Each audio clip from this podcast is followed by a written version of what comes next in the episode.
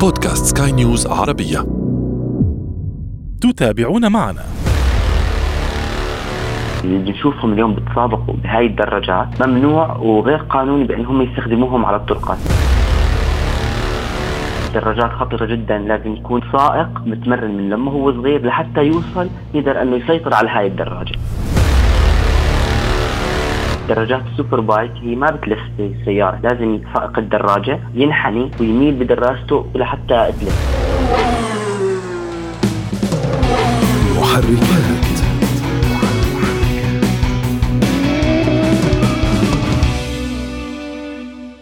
أن تقود دراجة نارية في الطرقات المدنية شيء وفي الحلبات شيء آخر كليا. مستوى مختلف تماما من التحمل والقوة والتحكم. لا يشبه الطرقات في شيء ولا يجب تقليده بأي حال من الأحوال.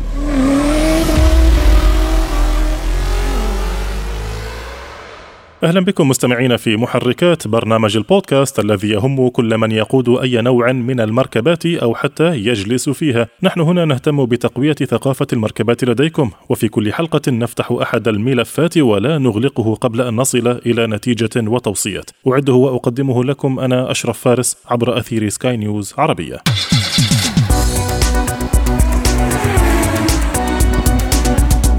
أهلا بكم. نعم بالفعل أن تقود دراجة نارية بنجاح فأنت بطبيعة الحال توظف خمسة أضعاف التركيز والتحكم الذي تحتاجه في المركبة العادية. ونعم أيضا كما يقولون فإن خمسة دقائق في حياة راكب الدراجة النارية في ذروة السرعة قد تكون أكثر إثارة للاهتمام من حياة الكثير من الناس. كل ذلك صحيح، فإن كنت صاحب دراجة نارية فأنت بلا شك تعرف كل هذه المشاعر الفوارة، ولكن لا تأخذنك العزة بالإثم وتنبري لتقلد دراجي السباقات في الطرقات العامة، فناهيك عن شدة خطر ذلك على الآخرين وعليك طبعا، لكن أيضا تأكد أن دراجتك لا تشبه دراجات السباق في شيء، وبالتأكيد الطرقات المدنية لا تشبه الحلبات المخصصة للدراجات النارية كذلك، كلها عوامل يمكن أن تزيد من احتمال وقوع ما لا يحمد عقباه لا قدر الله. اذا قبل أن تتحمس وتصدق فيلم Torque لآيس كيوب وتجرب القيادة الرياضية والاستعراضية في الطرقات العامة، دعونا نتعرف عن قرب على سباقات الدراجات النارية الحقيقية وعلى أنواعها ما لها وما عليها. دعونا نستضيف معنا عبر الهاتف من العاصمة الأردنية عمان السيد روجيه عبيد الصحفي المختص في رياضة المحركات ومؤسس مجلة متخصصة. أهلا بك سيد روجيه. أهلا أهلا يعطيك العافية سيد أشرف شو أخبارك وشكرا لاستضافتي مرة جديدة معكم.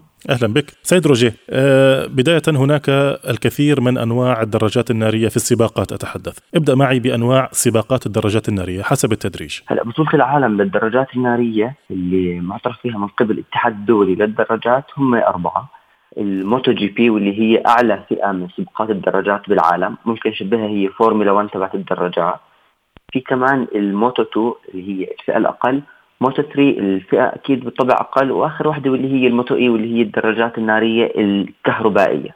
طبعا في بطولات أخرى مثل ال superbike لكن إحنا اليوم عم نحكي عن كالدراجات النارية هم هدول الأربع فئات يصنفونهم على ما أظن بحجم المحرك بالسي سي أليس كذلك؟ صحيح 100% الاختلافات بين. بدنا نحط شوي الكهربائية على جهه بس الاختلافات بين الثلاث فئات هو المحرك فال MotoGP أعلى فئة هي بتكون بال 1000 سي سي وأربعة سلندر قوتها الحصانية تقريبا بحدود ال 260 حصان ال Moto 2 الفئة الأقل بتكون 765 سي سي بتكون 3 سلندر والقوة الحصانية بحدود ال 140 حصان وآخر فئة ال Moto 3 250 cc سلندر واحد قوتها الحصانية تقريبا 60 70 حصان. هي الاختلافات طبعا نحكي للموسم الجديد يعني موسم 2020 وأيضا موسم 2021 طيب جيد.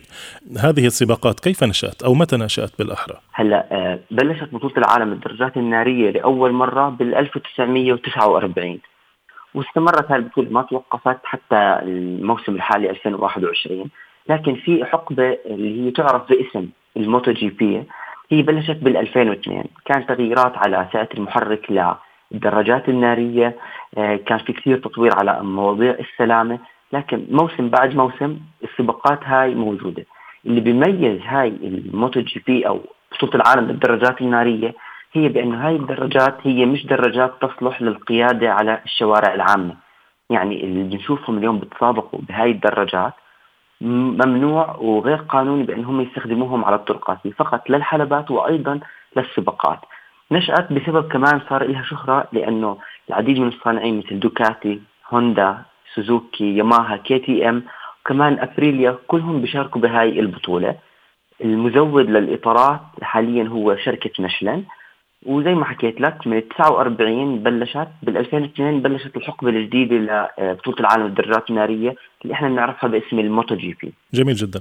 طيب آه، أنت قلت أن هذه الدراجات لا تصلح للقيادة في الطرقات العامة، لماذا؟ من الناحية الفنية يعني. هلا من الناحية الفنية أول شيء لأن هي يعني لما الشركات مثل مثلا دوكاتي أو هوندا بتبني هاي الدراجات فقط بتبني عدد قليل منها للبطولة. في عندهم دراجات تعرف باسم ال super bike، هاي هي دراجات سريعة قوية جدا ويمكن استخدامها بالشارع. لكن دراجات اللي تستخدم في بطولة ال MotoGP أو ال Moto 2 وال Moto 3 هي فقط تبنى من أجل التسابق. يعني كيف اليوم إحنا عندنا سيارة شارع وسيارة فقط للسباقات مثل سيارة الفورمولا 1 هي فقط للبطولة نفس الشيء الدراجات هي فقط دراجات سباقات. يعني مش دراجات شارع؟ يعني تختلف من ناحية مواصفات القوة التسارعات السرعة القصوى اللي بتوصلهم آه، لأنه ممكن اليوم أنت عندك إذا أي شخص قاد هدول الدراجات بيستخدموهم بالبطولة بالشارع ممكن يصير في حوادث دراجات خطرة جدا لازم يكون يعني فقط سائق هو متمرن من لما هو صغير لحتى يوصل يقدر أنه يسيطر على هاي الدراجة. نعم، أه، معلش صلح لي على هذه النقطة، أنا سمعت بأن دراجات السباق أه، خاصة القوية جدا منها لا تنعطف بسرعة، يعني موضوع الانعطاف فيها يعتمد على انحناء الراكب أكثر من انعطاف العجلة الأمامية، هذه المعلومة صحيحة؟ آه صحيح، أغلب الدراجات اللي بنشوفهم بالبطولة أو بمثل بلغتنا العالمية بعض الدول بتسميهم مثل عندنا بالأردن البطح، هاي الدراجات السوبر بايك هي ما بتلف السيارة هي لازم ينحني سائق الدراجة ويميل بدراجته لحتى تلف عشان هيك دائما بكون في مقارنات بين سرعة الدراجة النارية مثلا والسيارات أو مثلا حتى سيارات الفورمولا 1 على الحلبة على الخط المستقيم الدراجة أسرع لكن على المنعطفات دائما السيارة ممكن تكون أسرع بسبب الانحناء اللي بيضطر فيه السائق إنه يميل هو ودراجته لحتى ينعطف. طيب جميل جدا. أه حدثني عن الحلبات، ما الذي يشكل فرقا بين تصميم الحلبات وبين الطرقات المدنية العادية، نحن نفترض حتى أن الطرقات حتى في أفضل حالاتها. آه صحيح هلا البطوله الموتو جي بي حاليا بالموسم 2021 هم عبارة عن 20 جولة، بلشت أول جولة بقطر بحلبة لوسيل وراح تنتهي بالأرجنتين. الحلبات هي نفسها طبعا الحلبات تكون أقصر لأنه مدة أصلا سباق الدراجات النارية بيكون بين ال 40 لل 45 دقيقة يعني عدد اللفات أقل. لكن هي حلبة تسابق بالنهاية ممكن تكون عليها دراجة ممكن تشترك عليها اليوم كمان سيارة. فأكيد مختلفة عن الشارع آه، لكن زيها زي أي حلبة تسابق ثاني نعم. أنا كان تعليقي يعني من الناحية الفنية أن ربما الحلبات تكون مصممة للانعطافات الناعمة أكثر في الشوارع العامة ليس هناك تصميم للسرعات العالية. آه صحيح. إذا بدنا نقارن كحلبه مع الشارع أكيد تصميم الحلبة بيكون مختلف لحتى يلائم أول شيء التسابق يكون آمن.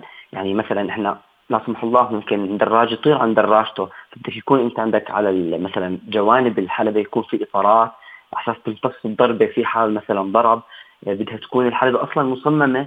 نوعا ما تكون ملائمة أكثر للدراجات. يعني المنعطفات تصميمها بأنه الدراج لما يقدر يميل تكون له الأمور آه، نوعا ما مناسبة. هيك مش دائما كل الحلبات اللي بنشوفهم بالعالم بتكون أيضا هي مناسبة لبطولة الدراجات النارية. نعم.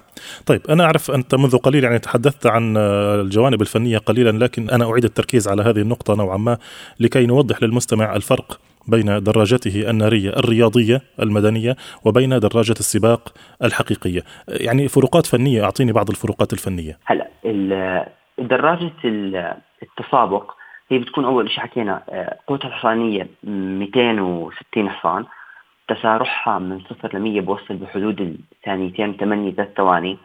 كسرعة قصوى اليوم عم بتوصل درجات النارية لل 340 وال 350 360 هاي الشغلات أصلا مش مسموح فيها أنت بالشارع. هاي شغلة آه تنين آه نوعية البريكات المستخدمة فيها. في مثلا تكون من الكربون بتكون تتحمل الضغط الكثير كبير. كمان في حالة المطر بتكون البريكات من ال steel على أساس إنه المياه ما تبرد البريكات وتضلها بفعالية عالية. أيضا بيكون نظام التعليق مختلف بتكون قيادتها كثير أصعب مقارنة بالدراجة العادية. فهون أنا هيك بحب أوضح شغلة بأنه كل شخص عنده دراجة من أنواع يمكن نيجي نحكيها الدراجات النارية ال super bike.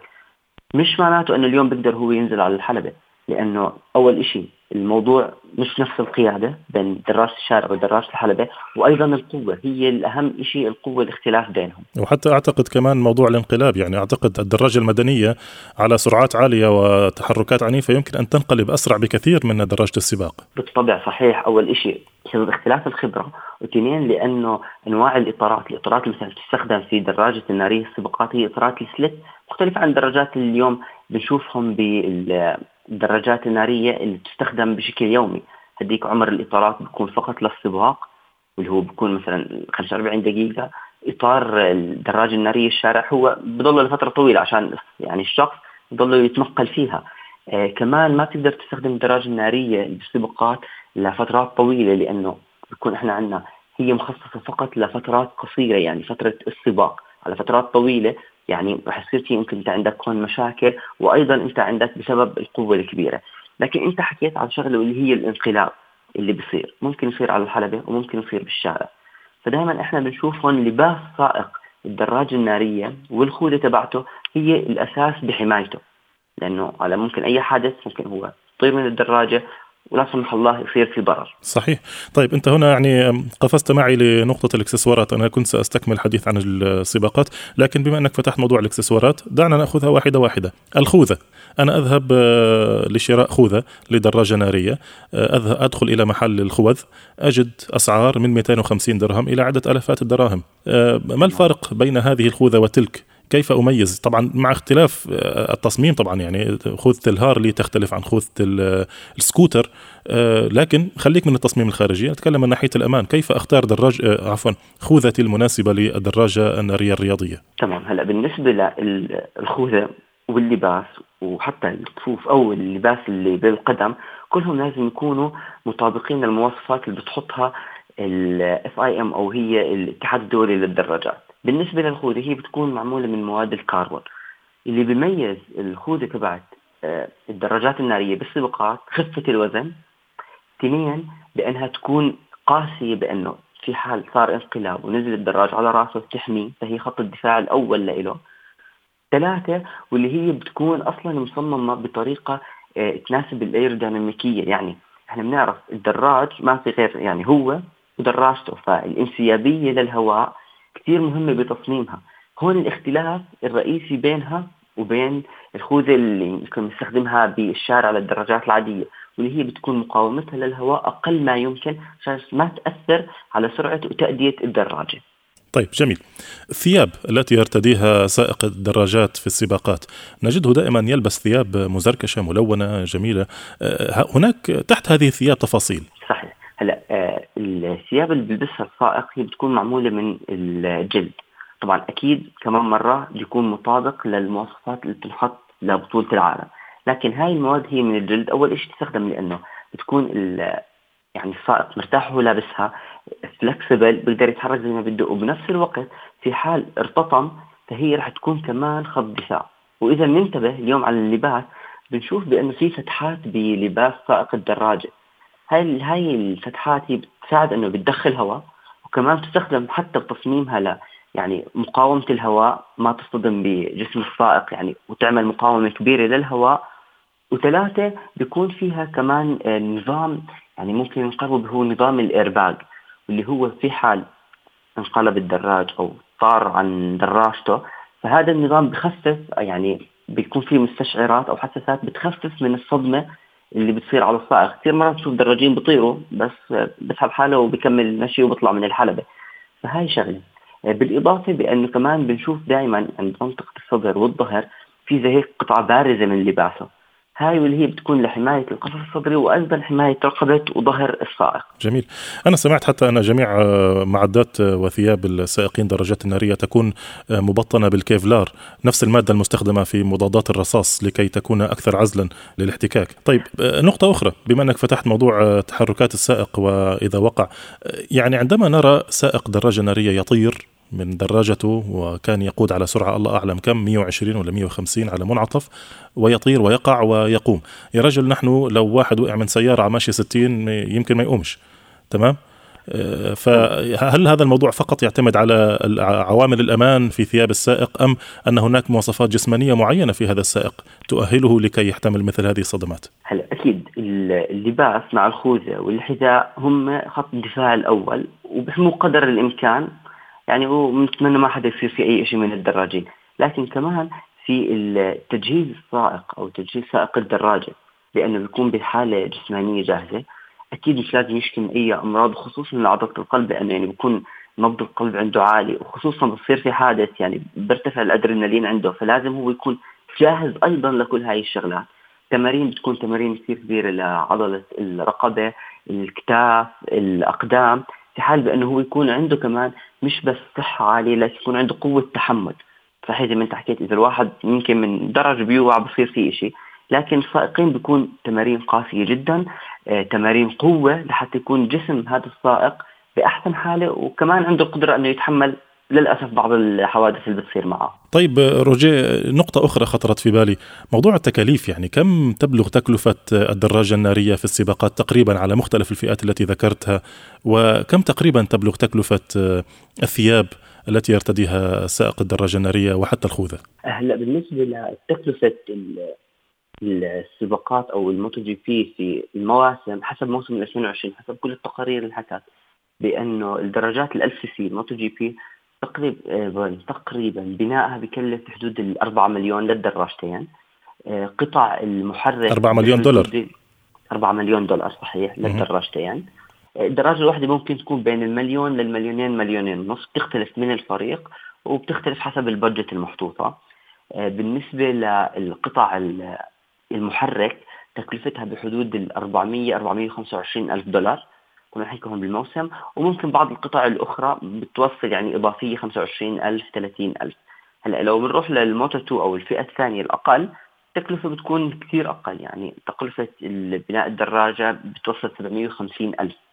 آه، قطع المحرك 150 ألف. هلأ بالنسبة لللباس آه، بتختلف كمان آه، من كمان شو البادجت اللي حاطينها اليوم الفريق. لكن يمكن مع الهلمت مع الحذاء مع اللباس الكامل بتوصل بحدود الستة ل 7000 دولار. وهون بنشوف الأهمية باللباس يعني لباس غالي جدا لكن آه لأنه هو خط الدفاع الأول. طبعا ممكن أي حدا بيسمعنا يحكي في فرق بتكون أقل التكلفة يمكن بتكون عندها 3000 4000 لكن إحنا بنحكي بالماكسيمم أو أعلى شيء ممكن.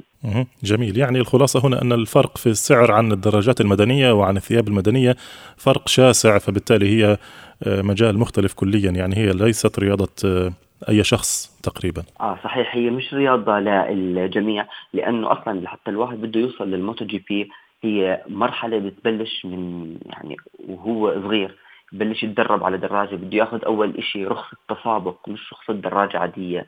آه، ينضم لأكاديميات للدراجات لأنه بنعرف إحنا ما بصير أي شخص بأي عمر صغير يقود دراجة بالشارع. فبده يفوت لأكاديميات للدراجات من هناك يحصل على رخصته يبلش يشارك ببطولات محلية بطولات دولية بعدين ينتقل لل Moto 3 Moto 2 وفي حال وصل لل MotoGP بيكون هو الهدف الأسمى له جميل جميل جدا. طيب دعنا نأخذ نقطة هنا يعني لكي يعيش محبو دراجات الدور قليلا ولكي يفهموا الفرق بين القيادة في المدينة والقيادة في الحلبات. آه، سائق الدراجة النارية في الحلبة يتعرض لمواقف قد تكون يعني محرجة، قد تكون قاتلة، لكن لأنه محترف نحن كمشاهدين لا نشعر بها. صحيح؟ لا يعني نعتقد بأنها يعني شيء طبيعي. نرى سائقين يلتصقون ببعض، آه، سائقين قريبون جدا من بعضهم البعض، حدثني عن بعض هذه المواقف الصعبة المحرجة على السائق آه، في الحلبة وكيف يتصرف بها أو كيف هو التصرف الصحيح؟ آه، لازم نميز صحيح يمكن من ناحية التصميم الدراجة نفسها لكن اليوم السائقين اللي بيشاركوا بهاي البطولة هم أفضل سائقين دراجات بالعالم وهم آه، هدفهم الأساسي التسابق. فممكن نشوف بعض الدراجين ملتصقين ببعض ممكن على بعض المنعطفات جنب بعض. بالنهاية هم على الحلبة بيكون في عندهم خطوط التسابق هم اللي بيتبعوها. هاي الخطوط طبعا هي ما بتنشاف لكن بكون عارف كل دراج وين لازم مثلا يبلش الكبح وين لازم إحنا يدعس على الوقود تنطلق دراجته كيف ينحني. فصحيح مرات يمكن بنشوفهم ملتصقين ببعض لكن هدول الدراجين بيكونوا لهم فترات طويلة بعالم السباقات. بيكون عارف بأنه مثلا بهاي اللحظة إذا بدي أتجاوز بهاي اللحظة لازم مثلا أبتعد. عن الدراج مثلا اللي جنبي أو الأمامي أو اللي خلفي. للأسف مرات بتصير إنه بخطئ التقدير فبنشوف الدراجتين لمسوا بعض. ممكن يصير في حادث ممكن يصير لا ويكملوا يسيطروا على الدراجه ويروحوا.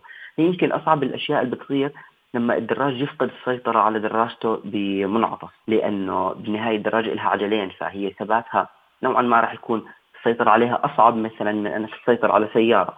وكمان مثلا اللحظات اللي ممكن تكون صعبة عليهم في حال صار في تلامس بين دراجتين لأنه أول شيء الدراجين بكونوا شايفين بعض آه، التنافس كثير كبير وأي غلطة يعني الدراجة رح تطلع off track رح تطلع برا الحلبة.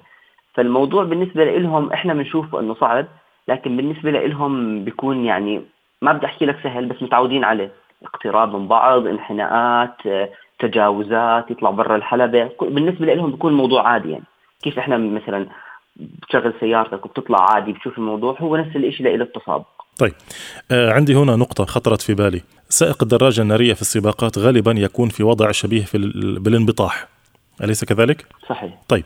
آه عندما يكون هو يرتدي الخوذة التي هي تغطي مدى الرؤية من اليمين واليسار وتترك له مجال الرؤية في الأمام فقط في زاوية ليست واسعة جدا ويكون في حالة انبطاح يعني ينظر بزاوية حتى ضيقة من آه، من أعلى رأسه. تمام. جيد. كيف له أن يتبع يمين ويسار؟ كيف له أن يشاهد آه، بدقة ما يجري حوله؟ كيف يتعامل مع تراكم الضباب أو الغبار الناجم عن النفس خلال السباق؟ هلا الخوذة أول شيء بتكون هي مصمم بأنه هي بتدخل هواء وما بتجمع الهواء على منطقة الرؤية عنده. نفس خوذة تقريبا اللي بنشوفها بالفورمولا 1 يعني ما راح ما راح تروح الرؤية عن المنطقة الأمامية لإله. هلأ آه، هو همه الرئيسي إنه يضل مركز بالأمام لكن هو نفس السائق وضعية القيادة تبعته بيقدر يلف راسه يمين وشمال في حال بده يشوف إذا مثلا آه، في دراجات جنبه. يعني دائما إذا بنحضر أي سباق بشوف جد سائق الدراجه بتفرج يمين وشمال. لأنه ما عنده موري فبيستخدم آه، الالتفات تبع رأسه. جميل، أنا أشكرك جزيلا يعني هذه معلومات في منتهى الجمال التي أوردتنا فيها اليوم. أشكرك يعني الآن وصلنا للأسف إلى ختام الحلقة، يعني كان لدي بعض المواضيع الأخرى لكن للأسف آه، الوقت قد أزف. أشكرك مرة أخرى، كنت معنا من العاصمة الأردنية عمان السيد رجيع عبيد الصحفي المختص في رياضة المحركات ومؤسس مجلة مختصة في هذا الموضوع، شكرا لك مرة أخرى رجي. شكرا شكرا لك شكرا جزيلا. شكرا لك. محركات.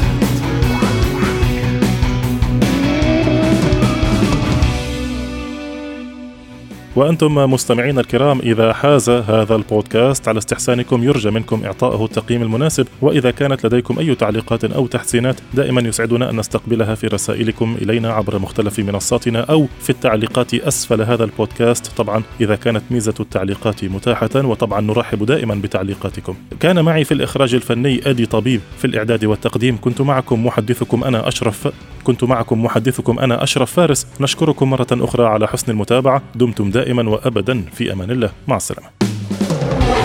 محركات.